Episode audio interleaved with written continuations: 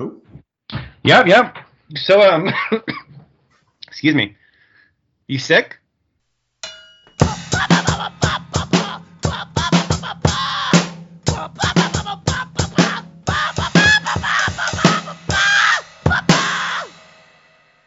all right. Welcome to Scatterbrained, episode 20. How are you doing, Dan? Doing all right, Ian. How's it going with you? I know you were feeling a little under the weather lately. Well- Everything good? A little bit. Missed a couple of days of work. It never happens, but uh, I feel a little better today, man. I was in bed for like 40 hours or something. Got up a couple times to walk stand, but yeah, I was just I was out. What happened? I it just felt like total fatigue. I mean, at first I, I woke up late for my shift, like an hour into my shift, I woke up and I was like, oh shit. And my throat was killing me, and my boss said, you know, in light of everything, you you shouldn't come in. And I was like, okay, and I just I went back to sleep and I was in bed for over a day. You had a sore throat, you said? Yeah, it's gone now. I mean, after I woke up again the second time, I, it, Yeah. it, was gone, but I just felt just pummeled, like really fatigued. It's like Yeah. it's like my life caught up with me or something. I just slept and slept and slept and slept. So I'm just chalking it up to just being like super tired. yeah. Go get tested, though, man. You never Well, know. no, I have to. I have to. I can't go back to work until I do. So Yeah. is it like blood or like mouth swabs or do you know? They just shove a swab up your nose, I think. Mm. Easy. Okay. I, I heard it's not bad. I heard it's like uncomfortable, but not bad. Yeah, it should A be lot of people from work got it because they work with, you know, people. Yeah. so. In light of the way things are nowadays, I, I apparently had to miss those days. So Yeah, I think it's good for you to take days off. Sometimes you'll tell me like, "Oh, I felt like shit today or last night, but I had to go to work," and it's like, "Why didn't you take a sick day?" And you've uh, you before you've said to me, "You're right, I didn't even think of that." Well- And a lot of times I, I can't because I've, I've had no one to really replace me or, or step up and fill in for me. But um, but there's another person there at work now who can do it. So uh, I really didn't have a choice. My boss just said flat out, no, you're not coming in. So that was that. Better safe than sorry, I guess. You know. Yeah, exactly. And honestly, I needed it. I just felt fatigued, just completely battered down. So anyway, Yeah. So um, I'm still pumped from last episode. That was pretty good. It was a good time, good conversation. No. yeah, it was uh, great. It was really fun for me. Hopefully, uh, Rodrigo will come on again, do a album review or something. That'd be fun. Seems like he will. I like that guy. Yeah, yeah. So we're still uh, doing the social media thing. Scatterbrain Pod on Twitter and Scatterbrain Pod SD is in San Diego on Instagram. Trying to come up with some fun pictures, and you're doing some great, great drawings for some of the covers for our albums or not albums, episodes. Keep it up, Thank dude. you, thank you, thank you, thank you, thank you. And of course, uh, you can find the links to all of our streaming platforms at scatterbrainpodcast.com. I just saw some news this morning when I woke up, uh, but it looked like it was announced last night, uh, so yesterday, the, the 18th of June. The Revocation guitarist Dan Gar- Gargiulo is leaving the band. Really? What? Yeah, yeah. He Not posted. the not the main guy, the guy who started the band. Uh, no, no, no, no. I was Uh, gonna say there would be no revocation without that guy. So He posted this on social media. I've been reluctant to post anything about myself in the midst of what's going on in the world, but I feel the need to do so so that my bandmates can move forward. I've decided to leave Revocation to focus on other aspects of my life and other musical endeavors. I know they'll continue to succeed, and I'm excited to see who steps up to replace me. That'll be interesting. Those guys are pretty good. So yeah, they, interesting they to are pretty good. Um, he's been with them since 2011, or since their 2011 album, around that time, Yeah, and uh, it's a long time, you know. So yeah. I haven't listened to them in a while. I, I forgot about them. They're they're good. Yeah. So what are we reviewing today? Well, you tell me. It's Dead Earth Syndicate by who? Serenity Defiled. It's kind of an interesting name. Yeah, odd name, huh? Why don't you start this one? All right. Well, kind of just a general overview. They're a Australian thrash metal band. I guess you'd call them, right? Thrash. Oh, I didn't I didn't know that. Okay. Yeah. Um, from Broken Hill, Australia, according to their Facebook page. Uh, They were Mhm. formed in 2010 as a like a project by some members of this band called Fury. Okay. And I never heard of them. I, I guess they went by another name called The Herod as well, but I there's the same band, just a different name. I'll include you know links to their Facebook and stuff so people can check it out. But from the bio from their from their Facebook page reads like this: Fury found success over the course of a string of albums and many tours under Australia. They were signed to Massacre Records in Germany under the name The Herald before eventually disbanding in the late 2000s. Two of the founding members, Ricky Boone on guitars and Mick O'Neill vocals, wanted to reinvent Fury as an even more aggressive outfit, adding layers of death metal to their already devastating take on thrash metal. They recruited drummer Tim Hinton and tapped Lord Tim to play to play lead guitar and produce their debut album. that was Where Chaos Reigns, and that came out in uh, 2012. And then uh, Mick O'Neill stepped away on vocals, and the guy Lord Tim took those on. So now he plays guitars and does and does lead and does vocals as well. And then they did a demo in 2017 called, or a single rather called uh, "Conjure the Darkness," which eventually appears on this album, the 2020 album Dead Earth Syndicate. Mm-hmm. Uh, on drums, they have Tim Hinton. Rhythm guitar, they said Ricky Boone. And then vocals and lead guitars, Lord Tim. I've never heard of anyone refer themselves as Lord. I'm going to start calling you Lord Ian. No, don't do that. but then uh, what's interesting is they don't have they don't have anyone listed as bass, and I couldn't find anything aware about their bassist. So maybe they just overdub you know, it or I don't, something. Come to think of it, I don't recall hearing any bass in this album. Hmm. Did you hear any bass lines? I didn't notice it lacking. I would, could just imagine that it was mirroring the guitars. It just sounded. I mean, it sounded like it had some bottom end to it. I didn't really notice that. Yeah, that well, there was a lack you, of bass. Now that you say that there's no bass player listed, I, I don't recall hearing any bass parts mm. or any bass. Well, what? It, well, maybe it's tied into the production. You know, they maybe filled it out, or maybe they played bass on, on the album or something and do something different live or who knows. Who knows? But what did you think about it? I hate to bag on a band, I really do. Or an album. I, I just deeply, deeply did not like this. Tell me why. Um, the guitar, not the guitars were good. There's some really good leads and everything, but the the drumming and the vocals are exactly the same on every song. It's the same drum riff. It's the same vocal pattern. It's the same note.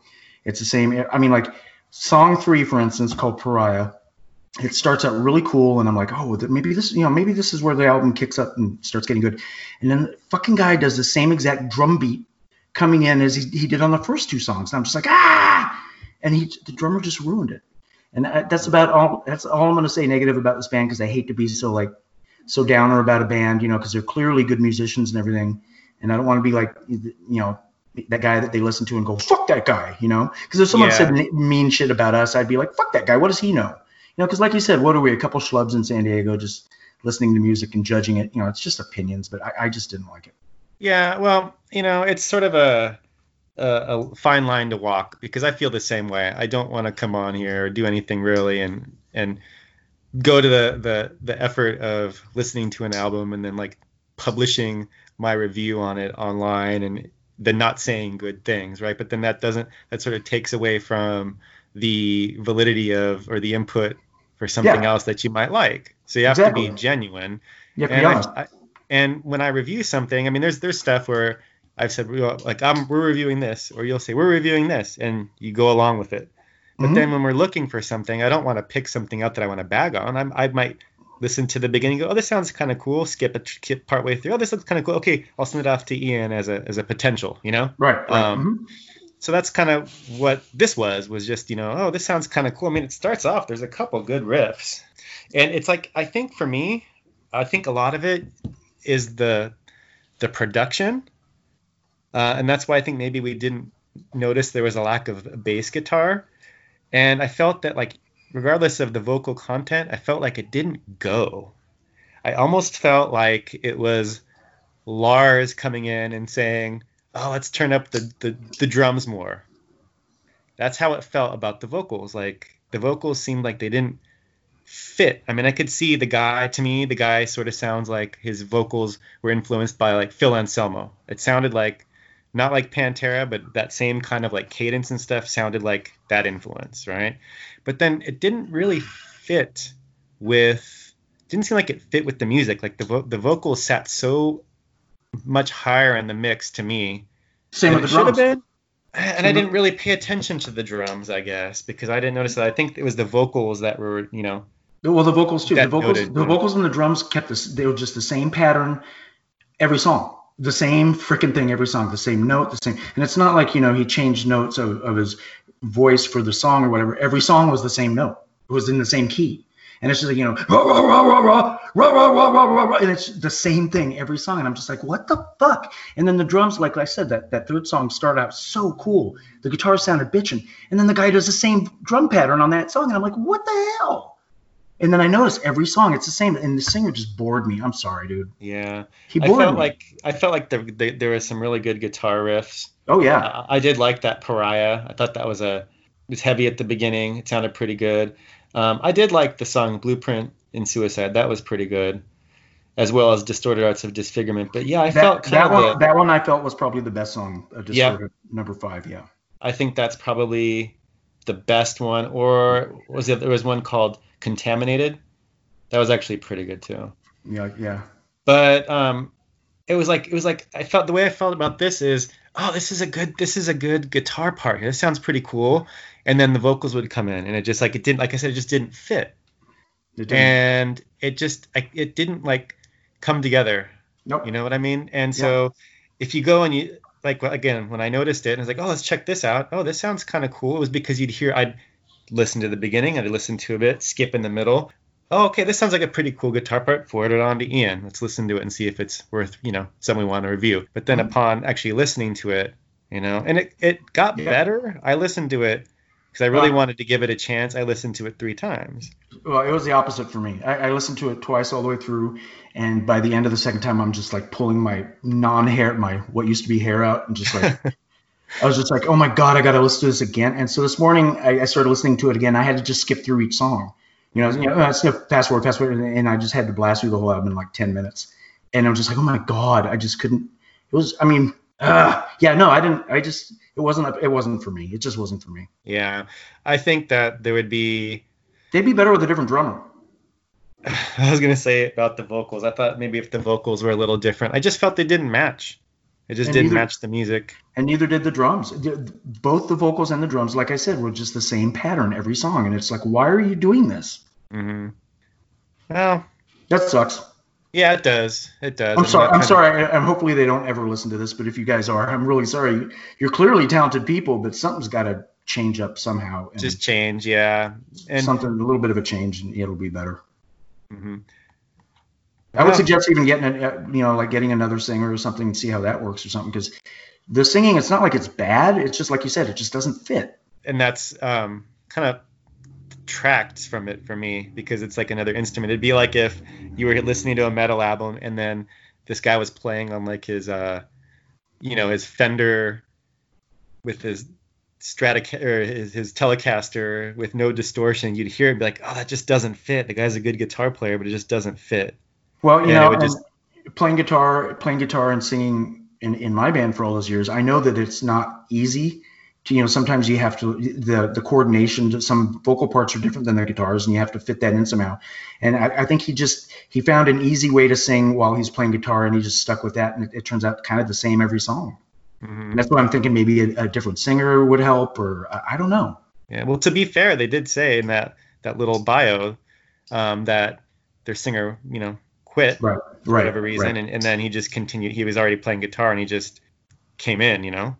Yeah. So it's again, I, I can't I can hardly play guitar how it feels sometimes. Bullshit, bullshit, bullshit, whatever. but I definitely couldn't I definitely couldn't sing or do vocals, and I definitely couldn't do them both at the same time. So I'm not here Right. to Yeah, I- anyone. I feel like I got I feel like I got pretty good at it after a while, but initially it was not it was not easy. You know, trying to do both at the same time, or, or trying to sing and play drums at the same time. It's not necessarily easy. So you know, give them props for that much, right? Absolutely. And they're doing it and they've got, you know, they got Yep. something out on Spotify that some friggin' idiots that, that, And, and just- again, again, so do we. So what does that say? I mean, that's true. That's true. The barrier to entry is low is low, but it takes effort. It takes effort. It, I guess let me I'll say it this way.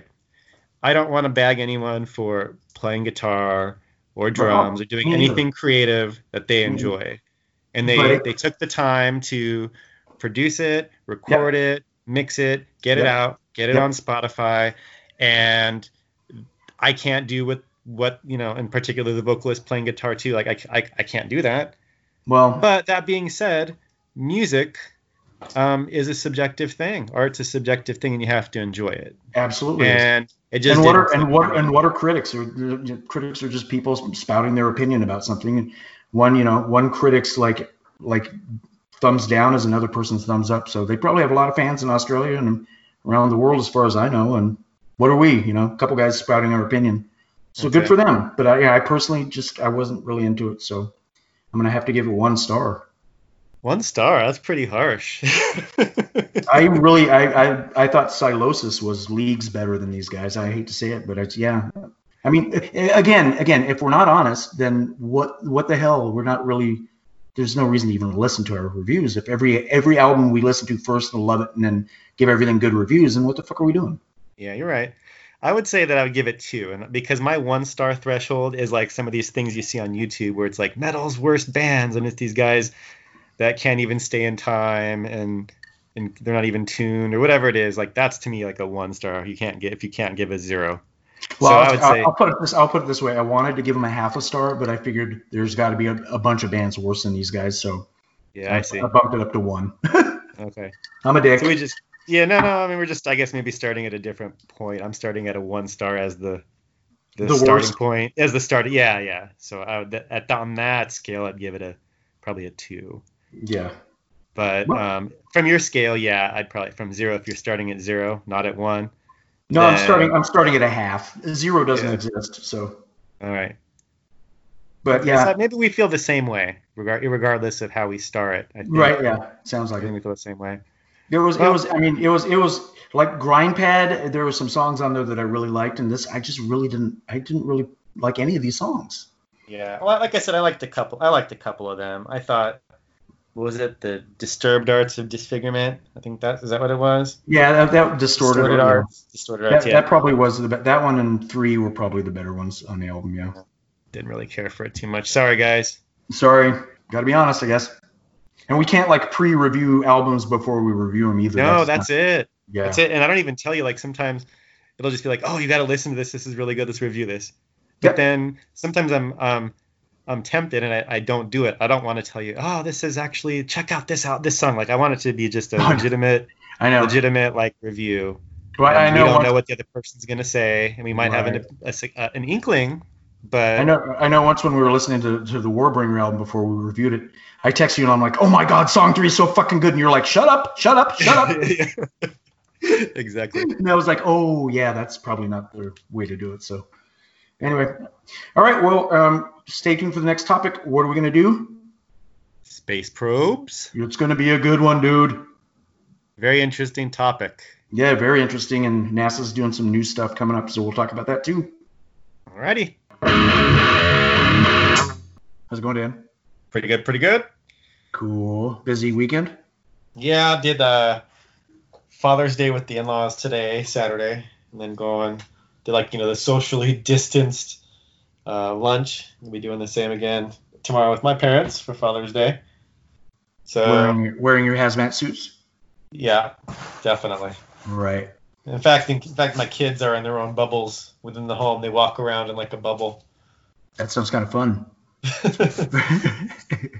you could just like haul ass all over the house and just bounce off of shit. Anyway. Have you seen those things? Those are pretty cool, actually. Those big inflatable balls that you go into.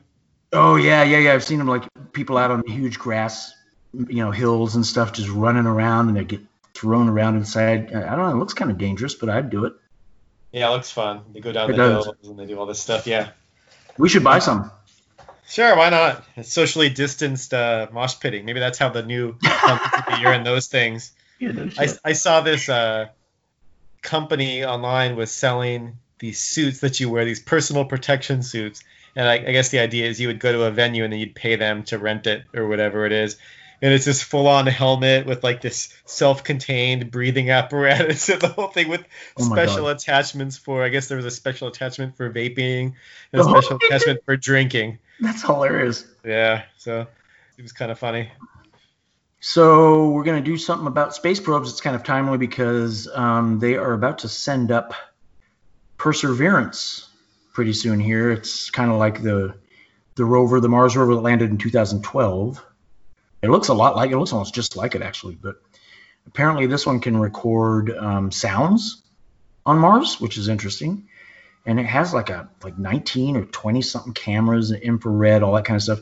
And I guess it has a green laser to vaporize rocks, and then it, it like analyzes the smoke coming off the rocks, which is interesting.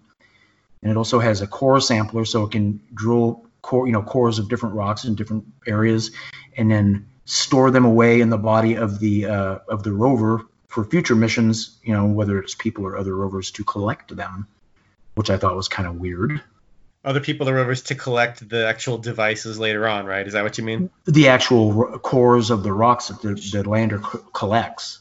sure. So the the idea being that they're there, they ga- gather some stuff, they gather some information, and then at some point these things stop working or they die, and then eventually the idea being someone will come in a, another mission, a manned mission or whatever, or a robotic mission, and they'll grab the stuff and then. Sure. Or you know, the, the thing could even still be working by the time Elon Musk, you know, puts his hundred victims on the planet, and uh, they could go retrieve it. Who knows? Or I think they're trying to they're trying to figure a way to. They're doing it in such a way that they can then like forward engineer something else that would robotically go collect them and shoot them back to Earth or something. I think that's what they're thinking, but they don't even have that p- part planned out. They just want to have them stored away and ready to be retrieved, which is interesting. Mm-hmm. Well, it's just having it there. You know, they'll eventually get there. Right. So yeah, just it's just a cache of information. You know, they'll probably start sending things up that have here's some batteries that were some cargo that they're just going to leave there. That way, it's there when they actually get there. That sure. would make sense too, as well, right? Sure. Yeah, you're just doing the work beforehand. You know, so yeah. So yeah, I guess that's going to be launched pretty soon here. I'm not sure the exact date. I'm sure I could find it, but uh, it's within the next couple weeks, I think. It's supposed to land. You know, they they're getting faster and faster, so it's going to be there pretty quick. They still haven't even. I know the James Webb telescope was supposed to be launched years ago, and it's so far behind schedule. Last thing I read was it was supposed to be launched this year, and then now it's been pushed back to like 2022, I think. Mm-hmm. You know, and then that, that uh, Crew Dragon or whatever just recently was launched with the with the two guys in it um, up to the space station. I thought that was kind of cool.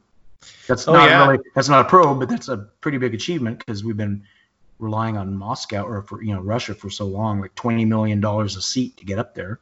Yeah, and SpaceX is private, right? So yeah, that's even yeah. even more interesting. Well, I think they're being not not funded obviously by Mars, but they're being um, it's being like uh, Mars is saying, yeah, yeah, do it. You know what I mean? Because it helps them a lot. Mm-hmm. So it's in like they're using the Mars, the NASA launch pads and stuff. Right. So. Well, I mean, if you had a large area and you just slab of concrete with some stuff you could launch stuff launch right. large rockets off of. If someone says, "Hey, dude, I got a rocket and I'll share some," and if you let me launch off of there, I'll uh, share with you the information or whatever I got. You go, sure, right? I mean, that seems like that would be. It sounds like about what they're doing. I think I think the one they launched that Crew Dragon from was actually I think it was I think it was Pad 39. It was the same one that launched Apollo 11 to the moon. Hmm, interesting. It's like a historical spot, and I, I, saw a thing with Elon Musk, and he was all just beaming about the fact they get to use that that hunk of concrete. I guess it's pretty significant, man. I mean, you think about it. These guys started doing these things. What was the first mission? Like 57, 1957. Oh, Sputnik. Yeah, yeah. Sputnik. And I mean, that's a long time ago. yeah, really. You know, 70, no, almost what? 63, 63 years. Yeah, 63 years. Wow. Yeah. Done so, a lot in 63 years. It's amazing. And I mean, I even think like they launched, launched, uh, not to jump too far ahead, I guess, but they launched the Voyager uh, 1 and 2 in 77. Oh, did they launch them in 70? Oh, that's right. That's right. Yeah. And they launched it was just a little bit after I was born in 76, so not too much longer. And these things have flown like millions of miles, right? And they're out now past Uranus and all these these large planets out there and going so far. And I saw this really interesting video that was talking about how they would go for a while longer and then just the trajectories they had like well even once they died right that this thing would continue on for it would take i think it was like 40 or 50,000 years before it would hit the next star system. You know, it's like just amazing the yeah. scales of this stuff. Mm-hmm. I think they actually, I think they actually launched the Viking one and two in '75, and they landed in '77. I think that's the way it worked. And they actually launched Viking 2 first, which makes no sense. And then Viking 1 was launched after that, a couple weeks later, and Viking 1 was faster and it overtook Viking 2 pretty quickly. And then one went one went kind of like if, if you picture north and south in the universe, which is silly, but if you picture them going across the solar system, the planets were lined up. It was that rare 187 year lineup Yeah. of the planets. Yeah, so they could do like the the tour of the planets. And then when they got to their destination, like one of them went to like Jupiter and then Uranus, Neptune, I think, and then shot up, and the other one at Jupiter had shot down. So I know there's no up and down in space, but you know what I'm saying. One went up, the other went the other direction. Um, so they're going in different. I I guess in 2012, one of them finally reached interstellar space, which is interesting.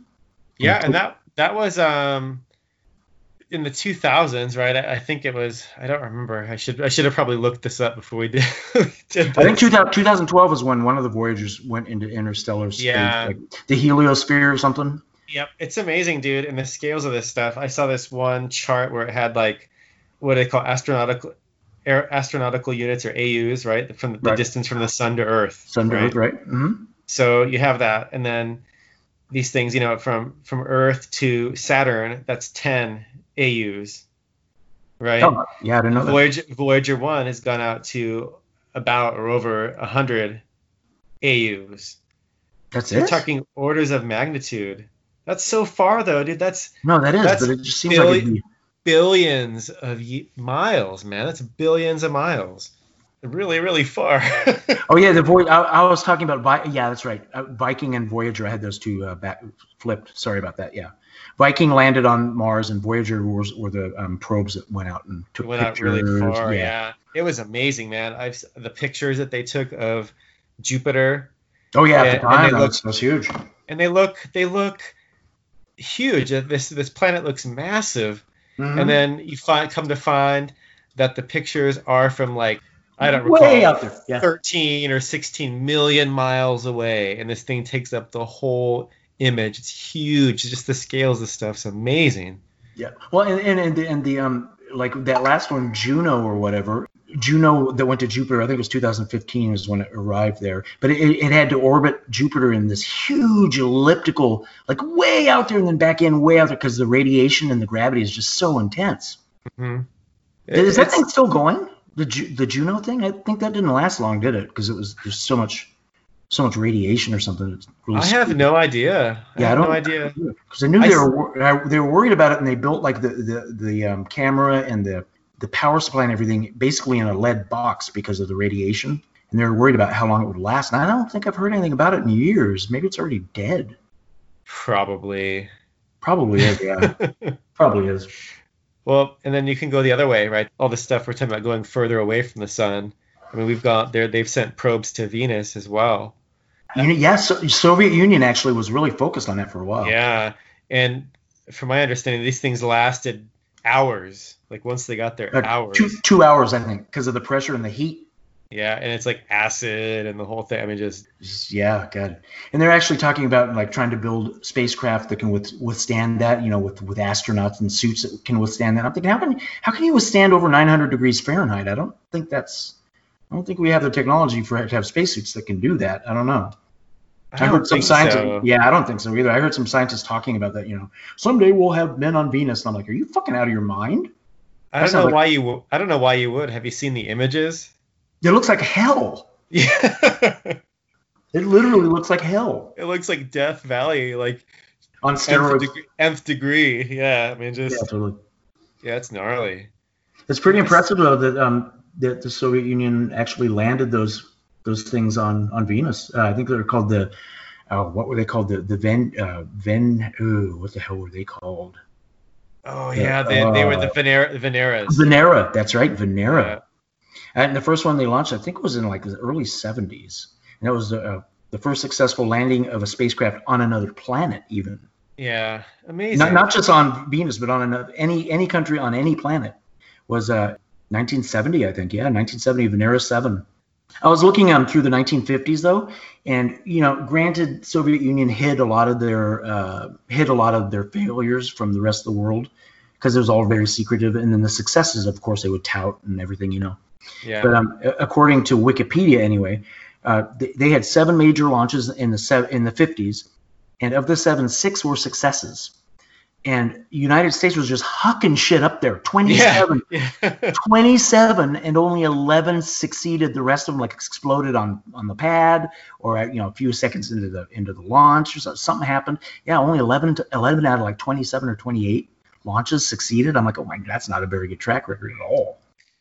But think about the technology these guys were working with too. I mean, that's like I mean, They're they're, literally they're literally hurling stuff up. They're trying Yeah. to figure out the math, build Yep. something that can handle the force, and just hurling it up there, right? I mean, that's kind of kind of what's going on. Yep. It's it's Tri- stuff trial and error. nowadays. yeah.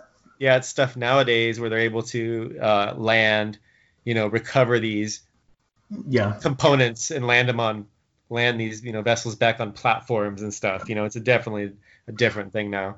Well, like I think I think the Ariana the Ariana um, craft from the European Space Union started in 1979, and they have a 98% success rate. That's amazing. hmm And they're they're panicking kind of because SpaceX now is, is sending like private satellites into space for half the cost. Yeah. And so so European Union is scrambling because they, they're the leader in the world at um, sending private satellites up as of right now. But they know it's not going to last if, if their competition can send them up at half the cost. It's gonna be private sector, man.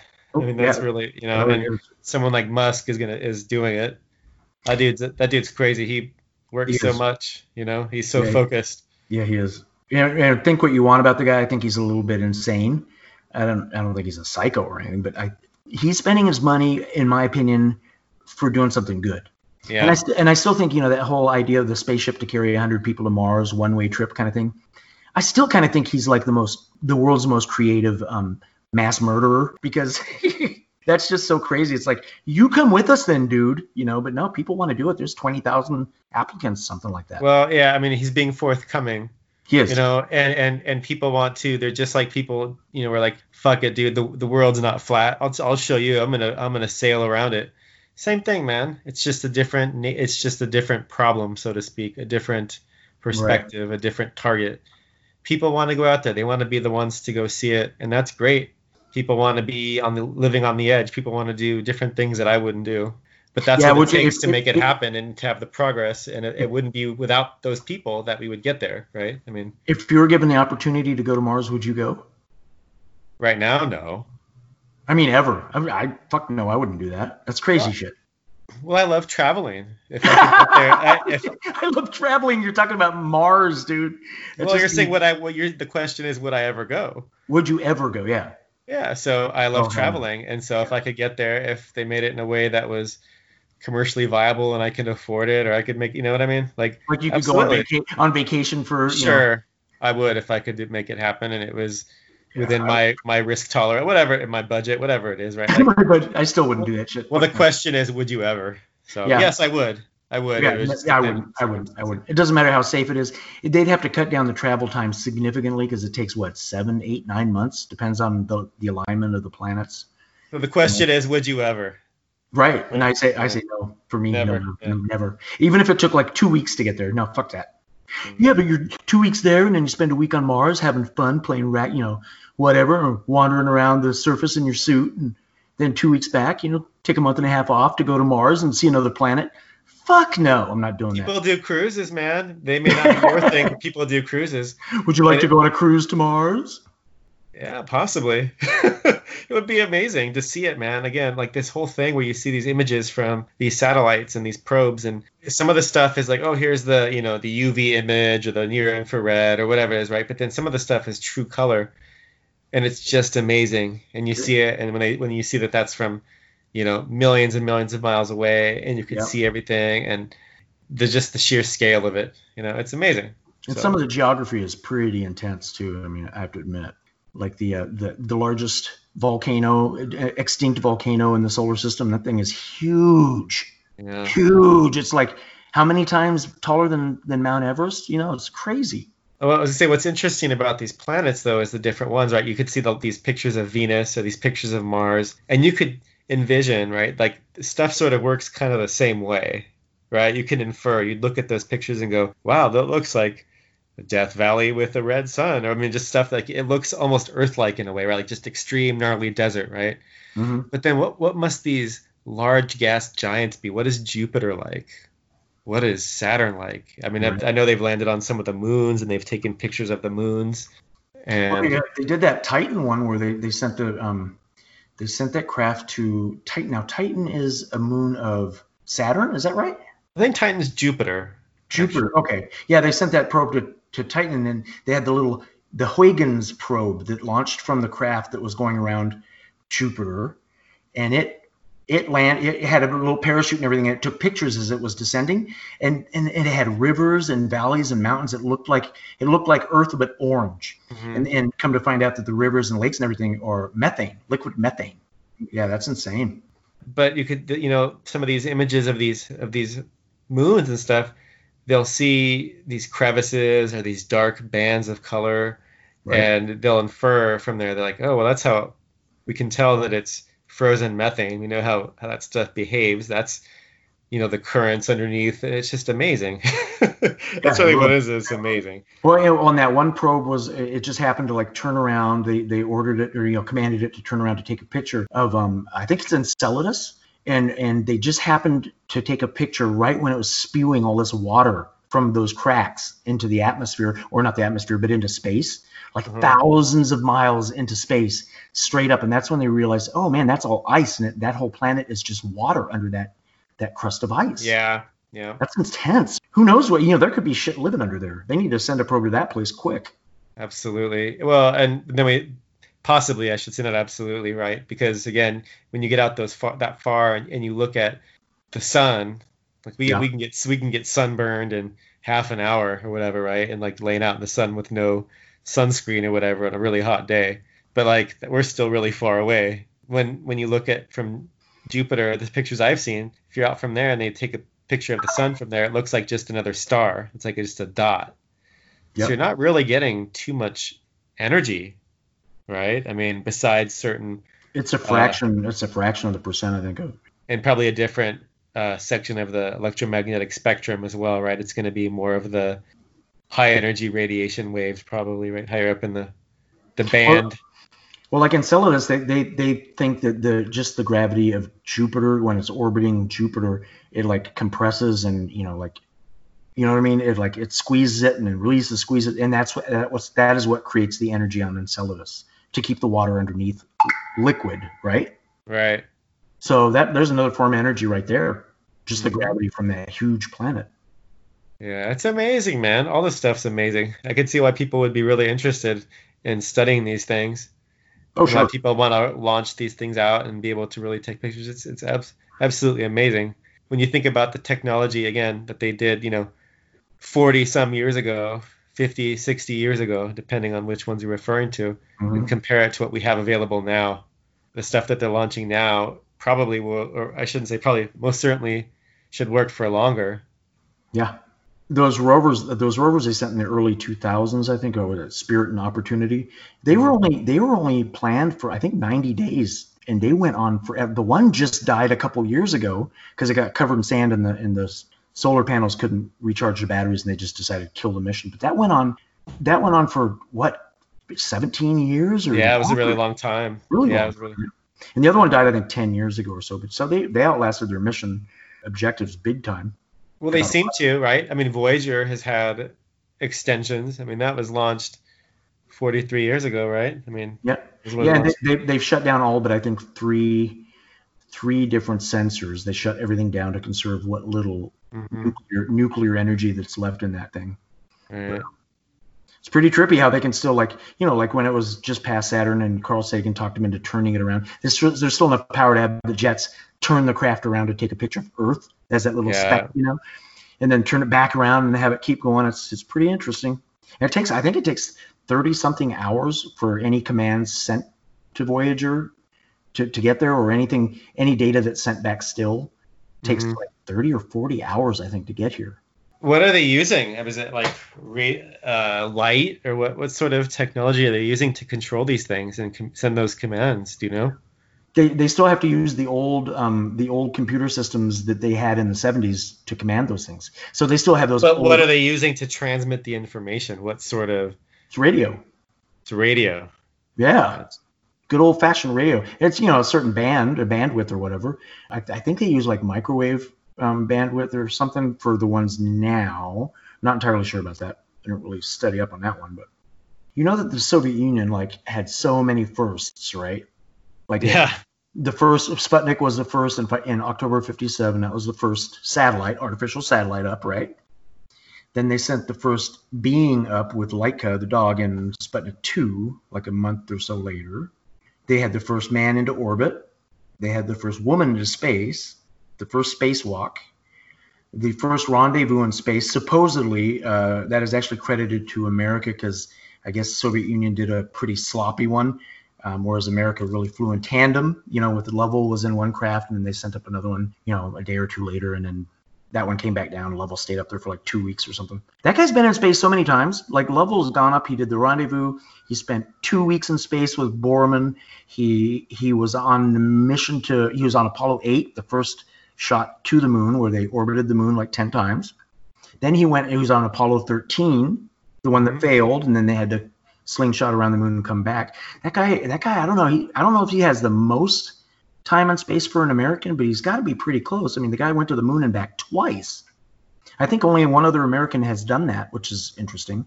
Maybe John Young. I'm not sure. Let me ask you this. It's sort of a tangent to this conversation, but have any of these people that have been traveling into space have they reported any UFO sightings or interactions? They all have. All? Yeah, they all have. Every single Huh. one of them. Um, like uh, Borman, I think took photographs of, of one, and when he came back to Earth, he had one of those Hasselblad cameras, and he reported it, and that's you know it's on file. The the you know the, the transcripts you can read those. He talks about seeing that thing, and then he he's all, he, he said he took pictures with his Hasselblad. When he got back to Earth, his Hasselblad was taken, you know, and and he was expecting to see his photos, and he never got them back.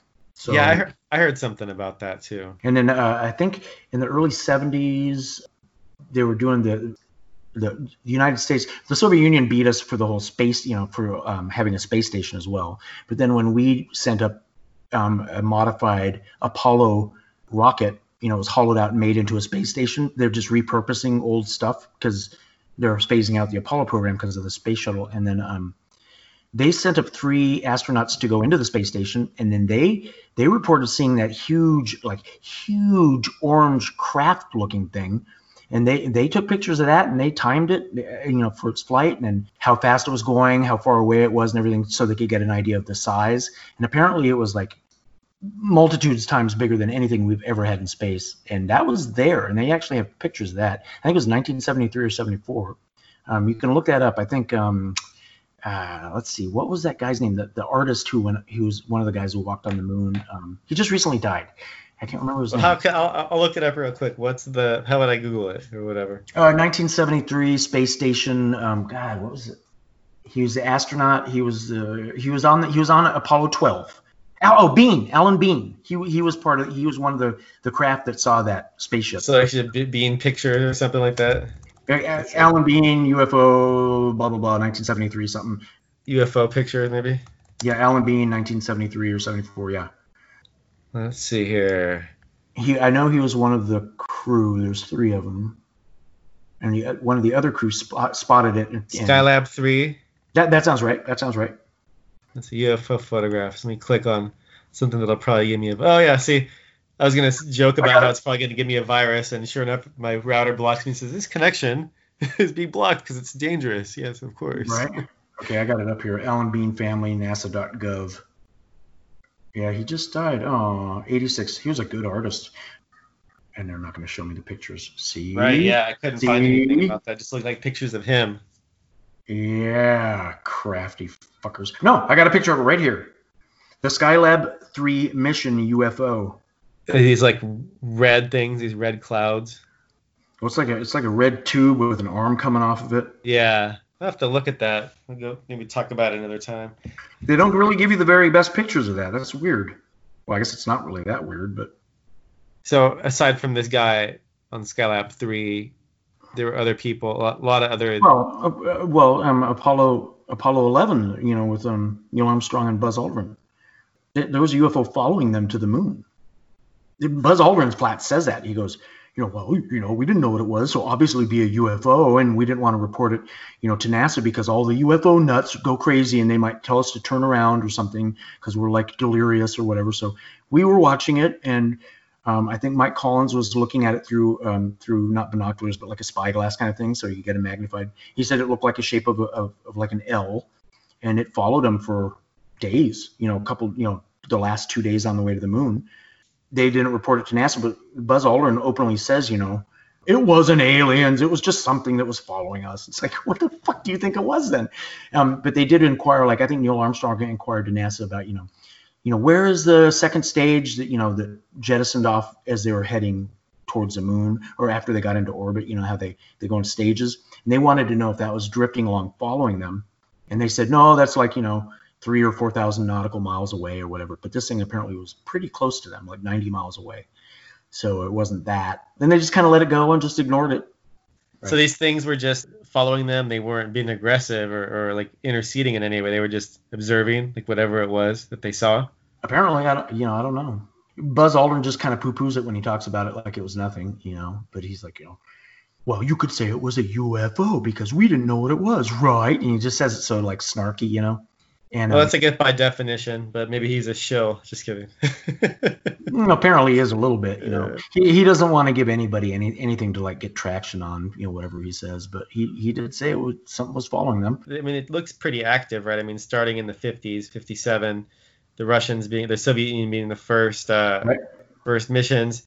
I mean, it was kind of like a battle. Oh sure. October fourth, well, November third, December sixth you know, January 31st, these guys are cranking them out. It's like every month at least. Soviet Union, Soviet Union were the first, uh, the first to get um, a probe to the moon, the yeah. first to take a picture of the dark side of the moon, the first to do a soft landing on the moon.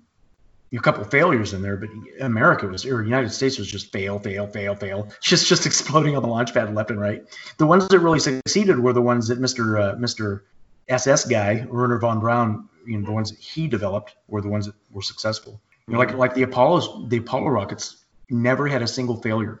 You know, Apollo 13 had that explosion on the way to the moon, but as far as like taking off, there was never an explosion on the launch pad, anything like that. Um, there was a fire on the launch pad with Apollo 1, which that killed those three astronauts, but that wasn't really anything due to the rocket itself. It was because they thought it was a good idea to have pure oxygen environment pressurized. Genius. When was that? What year was that? Uh, 1967 uh, a spark or something malfunction, like a faulty wiring or something. Hmm. Just boom, you know, pure oxygen environmental pressurized. And then they had the door, so it, it wouldn't pop open out. It, it, would push in, and so those guys couldn't get out. They're in a pressurized environment. Oh, I see, right. And they, they burned to death, man. That's that's horrifying. So lots of failures, lots of successes. Clearly, uh, again, pretty much it's like almost monthly. I mean, like especially during like the Cold War time, that these guys are trying to yeah. one up and yeah, or more. At some point, it brings us to like today. Yeah. And so there were there have been you know they've been getting further and further. I mean, I'm sure a lot of different firsts. The first Chinese satellite, for example, the first Japanese satellite, whatever it is, right? Like all these different, a lot of 1st mm-hmm. But what what I guess what, what are the differences now between of what they launched back? I mean, obviously technology wise, I get it. But what are they doing today with this new one? You said they've got much more complex instrumentation. Are they communicating with them in the same way? Do you know how they're are they going to be using light instead because it's faster? I mean, what are they using for propulsion? Do you know this stuff? I don't really know much about. Oh, a lot of those probes now, like the one that was sent to Pluto, um, the the New Horizons probe a few years back, that was actually an ion drive which is pretty cool. And it took nine years to get there. But that was one of those ion drives where it just it, it puts out such a little amount of thrust, but it builds up and builds it compounds, you know. So it just mm-hmm. it's it doesn't you don't have to have a, you don't have to store a whole lot of like fuel. So that takes up fuel takes up a lot of space and weight and all that stuff. You don't have that. And then you got the ion thing just barely putting out any thrust, but it can stay on constant. So it's just slowly picking up speed and it just gets up so fast. That's the fastest thing we've ever had into space so far. Apparently, that's what they're using for a lot of the probes now. And what at what rate do they travel? To get out of Earth's gravity well, you have to be going, I think, 17,000 miles an hour. Mm-hmm. That's, that's pretty damn fast. And then you have to stay at like 17,500 miles an hour in orbit to stay in orbit. Otherwise, you'll either, if you go too fast, you'll shoot out. If you go too slow, you'll just fall back to Earth, right? So once you get out of like the translunar injection, I think they were going like almost 30,000 miles an hour. I think getting to the moon, you know, and the old the old Apollo missions. And I think that I think that New Horizons craft was, you know, I don't even know the number, but it was going monumentally faster than that. I mean, if you think about it, it used to take it used to take maybe they figured nine months to get to Mars, and it took nine years to get to Pluto. Think how much further out Pluto is than Mars, right? So that's going pretty damn fast. Yeah, it is. New Horizons, I think it was called, right? Yeah, it sounds right. It, it flew. It took pictures of like Charon and you know the, the so-called moon of Pluto, which is actually the same size as Pluto. It's pretty funny. That whole thing's amazing. While you're looking that stuff up, you know, uh, I saw something that they were talking about all the different things out there that far out, you know, way out at the very edges of the solar system and beyond. I was really in, intrigued to learn that there's this thing called the Oort cloud. Have you heard that? Yes, I have. And the way I understand it, you could tell me, correct me if I'm wrong, but it's, you know, it's something that is so far out, like out at like a thousand AUs, and, and goes out, extends out past a hundred thousand, and it's this like, almost like a, a shell of mm-hmm. ice and debris that's like a skin around the whole solar system. They think. No, I mean, they, they, that's another one of those things where science basically states that as a fact, but there's there's no photos of it. There's no. They just figure it's there based on math and things, you know, that kind of thing. It's probably there, but there's no photo. I mean, it's so far out there that they don't know. Just like the the Van Allen belt was only a theory until they actually sent up satellites to to you know get the the, the data to prove that that was there. Mm-hmm. Um, let's see. It was long in July of 2015 is when it finally reached. Um, New Horizons was launched in 2000. It was launched in 2006, dude. January 19th, 2006. It flew past Jupiter in February of 2007. So only a little over a year later, it made it to Jupiter. That's pretty fast. Because if you figure yeah. the, the, Voyagers, I mean, they left in what they, they launched in 77. They didn't 77. Make, they didn't make it to Jupiter till 89, 1989, 12 years later. This thing made it in one year. That is insane. And then it finally reached, I think in July of 2015 is when it reached um, Pluto. Man, that is so far out there. Yeah. So now with this Perseverance, to bring it to mo- the modern times, yeah, that's going to be launching when? Uh, I believe that's actually in a couple weeks. Um, yeah, so the rover is scheduled to launch on the 20th of July, 20th, 2020. 20th of July, yep, exactly. Land on Mars in February of 2021. That's pretty fast. So. Oh wow, they're breaking they're they're breaking down the times dramatically. That's only seven seven months. seven months, yeah. And it used wow. to be nine or ten. I well, like I said, it depends on the the alignment of the planets too. So. It's gonna have 23 cameras, two yeah. microphones. I think that's so cool, dude, to be able to yeah, hear what's going on there. That's going to be amazing. It would probably be a lot of nothing, right? But every now and then you'll hear, "What are you doing on our planet?" No. Yeah, maybe, huh? Creepy. anyway, yeah, and then um, that that laser thing, the green laser or whatever, core drills. Oh, oh yeah, that's right. It's gonna have a helicopter drone on board. Wait, Actually, what? Me, tell yeah, me that again. They're gonna have a drone on the rover that's gonna launch from it. It's a drone and it has these huge blades on it, like like multiple blades, counter counter spinning blades. They figure because the atmosphere is so thin that a helicopter, you know, typical helicopter would never work because you have to bite into the atmosphere to take off. So they have all these blades going two different directions, and they're huge to hopefully bite into the thin atmosphere and then take off. And it's like it's like a, what did they call it? It's um, a no lose kind of mission. So they, they don't entirely expect it to work, but they, they say that if it does work, then it's a bonus. You know what I mean? and then that thing will yeah fly. so it's called the mars helicopter ingenuity solar powered helicopter drone with a mass of four pounds 1.8 kilograms awesome. Uh, it's going to scout the best driving route for the rover yeah other than cameras it carries no scientific instruments job is to merely demonstrate the practicality of flight on mars the small helicopter is expected to fly up to five times during its 30 day testing will fly no more than three minutes per day which is cool. And mission duration, see, they're doing it again. Mission duration, one Mars year, which is two Earth years, right? So they figure the duration of the, of the thing is two years. That thing's going to be going for a decade at least. Just like, yeah. I mean, just like the, the one that's on there right now, Curiosity has been going eight years. Unless there's some catastrophic failure where it, it crumbles over and falls over in something and they can't get it flipped over or something. Yeah, I mean that stuff's going to be there for a long time. If it lasts for two years, it's going to last a lot longer, probably. I think they're going to land it the same way as the Curiosity too, with those the the sky crane thing and the jets. You know, that's amazing, dude. I was convinced that would fail when you know in 2012 when it was supposed to land. Yeah, out, I was like, this isn't going to work. It's going to fail. Just plan on it failing. And then when they're all clapping and it actually worked, I was like, holy shit, I was totally wrong. It just seemed too complicated. Yeah, yet somehow elegant, right? Like the most elegant way of doing it. Those two, those two small, you know, um, uh, what was it? You know, opportunity and and whatever. When they landed those, they just had like balloons around it, so it just bounced to a stop and then unfolded and then it'd drive down off a little ramp. And to me, that was like, that's genius because it's so simple and there's not a lot of stuff that can fail. You know what I mean?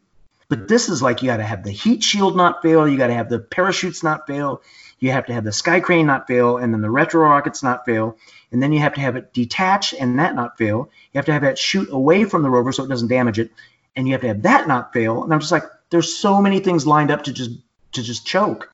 It's like, no way. Why are they making it so complicated? And the fucking thing worked you know, it's just a different different thought process, and the yeah. technology's got better. The soft power of the software they're working with is improved, and that's another thing it's going to have. It's going to have um, an uh, atomic, you know, when it just thinks for itself, radar, so it can actually scout the land before it lands. Because before they're just picking a spot and kind of blindly landing, this is going to actually pick its own spot to land without any human input. Wow. That's crazy. Yeah, that's really really cool. How long does it take for like um, um commands to get. I think it's 15 minutes or something. It takes that long to get to Mars and back. Like if you're on Mars and you send someone an email, it's going to take 15 minutes to get to your loved one. Yeah, at least, no at least 15 minutes to get back. So nothing is right away, you know. So they have to wait to find out if everything worked. Uh, it's going to be interesting to see how that, you know, if that works. Which means there's going to be all kinds of debris all over Mars. Certainly, and we had talked about panspermia. right, right. Yeah. All right, it'll, it'll, be really interesting to see what we, happens here. So February next year. Right. And we did have, you know what? Um, on the last note here, we did have the, we did have the Pioneer probes were sent before the the Voyagers. Remember? 1973. Uh, oh, and the Mariners too. The Mariners were the Mercury, um, Venus Mercury. Now successful. Photographed um, Mercury. It was the first dual planet probe. That was USA in 1973. Pioneer 10's greatest achievement was data collected on Jupiter's magnetic field, early 70s. So there's just a ton of them, man. Pioneer 10, 1972, first yeah. human-made object that had been sent on escape trajectory away from the sun. First probe to Jupiter was the Pioneer 10 in 72. Yeah, yeah. No, that's amazing, dude. This stuff is, is crazy. And you, you think about these guys doing this 40, 50, 60 years ago. Yeah. And as the imaging and everything gets better and all the instrumentation gets better, it's amazing. Really well, I can't. I can't believe they sent a probe in the in the early 2000s to a to a freaking comet, and and took back samples from the comet's tail, and sent them back to Earth. And I think the Japanese the Japanese space agency was the one that picked them up, and are analyzing them. That's crazy, dude. When when was that? I think it was 2006 or something. Is when it, it finally reached the comet. And uh, yeah, it had like these these like almost like solar panel looking things, these flaps that came out of the thing, and the thing was the thing was following along with the with the um, with the comet, and it, these things stuck out and were in the tail of the comet, and it was almost like wax or something, and, and all the debris from the tail would get into this wax, and then it closed back up to protect itself, and then the probe would shoot back to Earth, and it landed back on Earth, you know, years later, and then they're still analyzing that shit, dude. That's how they figured out that, that most comets are like basically like dirty snowballs, they called them. That's funny. It's just dirt. It's just dirt and ice. There's probably a lot of that, and there's probably a lot of nothing out there too, right? Probably, although I've heard space is not actually nothing, right? I don't know. Well, it's it's like malleable. It's it's you know like space time. That's what gravity is, right? It's not that things are being pulled to huge objects with gravity. It's that everything is falling towards huge huge objects. You know, because it's bending space. So everything mm-hmm. falls towards something. It's not like it's it's pulling. It's you're falling towards it. Does that make sense? That's the whole Einstein crap. That. Yeah, it's insane, mind mind-boggling. I can't even begin to understand it really. I, yeah, I totally don't I really understand it, but um, yeah, they um, oh yeah, and they did that Rosetta, the Rosetta thing. The European Space Agency landed landed um, that little probe on an asteroid a few years back. Remember, the thing didn't quite take because there's not enough gravity, and it just kind of bounced around on the surface and kind of landed in a ditch and, and was only. When was that? Fairly recent, in the last I don't know five, six, seven years or so. And they wanted it to just kind of stick onto the surface, but the thing just kind of bounced around and it ended up in a shadow, so it couldn't get solar energy to power everything. So they got like kind of minimal da- uh, data, but they made it to the asteroid, which is kind of a success unto itself. So now there's some some dead machine on, On, on an asteroid. asteroid hurtling through space. So now think about that one, right? Like that's going to be, in all probability, thousands and thousands and thousands and thousands of years that this thing goes before it interacts with anything else, right? And I think they still have the the orbiters still going around that asteroid too, which is trippy. So they have a little little thing going around it, and then that little probe on it, just kind of dead, you know. So yeah, it's pretty interesting. Um, Do you know oh, how much? Do you know how many things they have currently going right now? How many active missions there are that are out there? Well, there's dozens. Uh, I was just looking at um, I was just looking at the Juno probe. It was launched in 2011. It arrived in the orbit of Jupiter on July 4th of 2016. It is the farthest space probe ever to be powered by solar arrays. I didn't know they could do it that far out. 1.1 billion dollar mission, and it's supposed to run through July 2021. So it's still going. And it says the science that it will return to Earth will last a lifetime of research.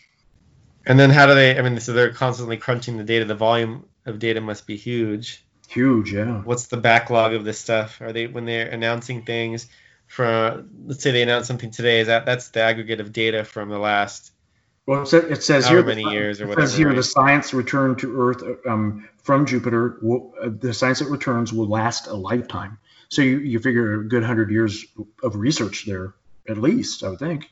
Isn't that what that means? I think. I don't know. That sounds Yeah, like that sounds like it just writer's flair, creative. sending, like, sending back so just overwhelming amounts of data, just so you can be looking at it forever. yeah, and then of course building off of that forever, right? Yeah, And the photographs are like high def, amazing photographs. Just looking at more modern times. I mean, there's there's dozens and dozens of these things. Did you know that Ethiopia has a satellite they launched in 2019? That's that's I would Yeah. never would have thought. Their first one. Yep, Uh, I think it was powered by. I think it was in yeah, cooperation with China. yep. How the Very fuck, interesting. How the fuck did I know that? May 17th of 2020, there's a new set of pictures from Juno. Yeah, well, even like Italy, I think Italy and Canada and, and all these different nations in the 60s were building satellites, and, and America was shooting those up for them. So, you know, like first Italian satellite, first whatever, first Israeli satellite. And then it'll say, you know, sent on a sent on a United States rocket, right? So they weren't really building rockets. I don't think the first European Europeans in general, it was before the European Union, but they're tired of having to rely on NASA and the United States, and that's when they started building the, the Ariane rockets in 1979, and they are now building the most successful rocket ever, 98% launch um, success. That's that just still kills me, man. 90, 98 out of 100 times it succeeds to get its satellites into orbit. I mean, I'd probably trust that going into space, hitching a ride on one of those, you know. Well, they're not going to send you up on a catapult, dude. they're going to use the same technology. Well, you know, a payload of you know a satellite or whatever, you could just cram me into the, the nose of one of those. You could get, there you go. you Yeah. could get a guy. in- I mean, think of the think of the Mercury missions of the United States. Those were little tiny rockets, one manned capsules. They were just like repurposed um, nuclear weapons missiles. I mean, it's only when they wanted to go to the moon, go further, and have three people up there that they made the thing specifically for you know for human rated missions. You know, the Soyuz is different though. They, those are still, dude, those are six, 60 years old. They still use that Soyuz stuff in Russia. that Yeah, is some, like that is some really reliable, like sturdy hardware. There's, there, like nothing's changed basically in 60 years except for the, com- you know, the computers are more modern. That's it. They still have the strap-on rockets. They, you know, they still, they do hard landings in those capsules, dude. That's crazy. Have you ever seen footage of, of one of those Soyuz capsules come back? You know how we land in the ocean and then a, a Navy ship comes and picks them up?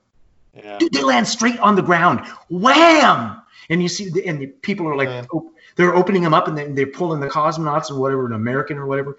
They pull them out and they just look completely stunned and dazed because they just got hammered into Earth, dude. You got. I can't thing- imagine they're doing that now, dude. I No, can't no, they that. are. That's what they do. That's how they land those Soyuz I don't capsules. Look it up. I just watched. The, I just watched one of the recent ones land back to Earth, dude, and it slams hard. Even the three parachutes, those huge parachutes, don't slow it down as much as you would think. It's not like a nice little gentle landing on the dirt, dude. And then when they pull them out, dude, they look stunned. Like they just, but they, I mean, they train for it. They have simulators whacking them around.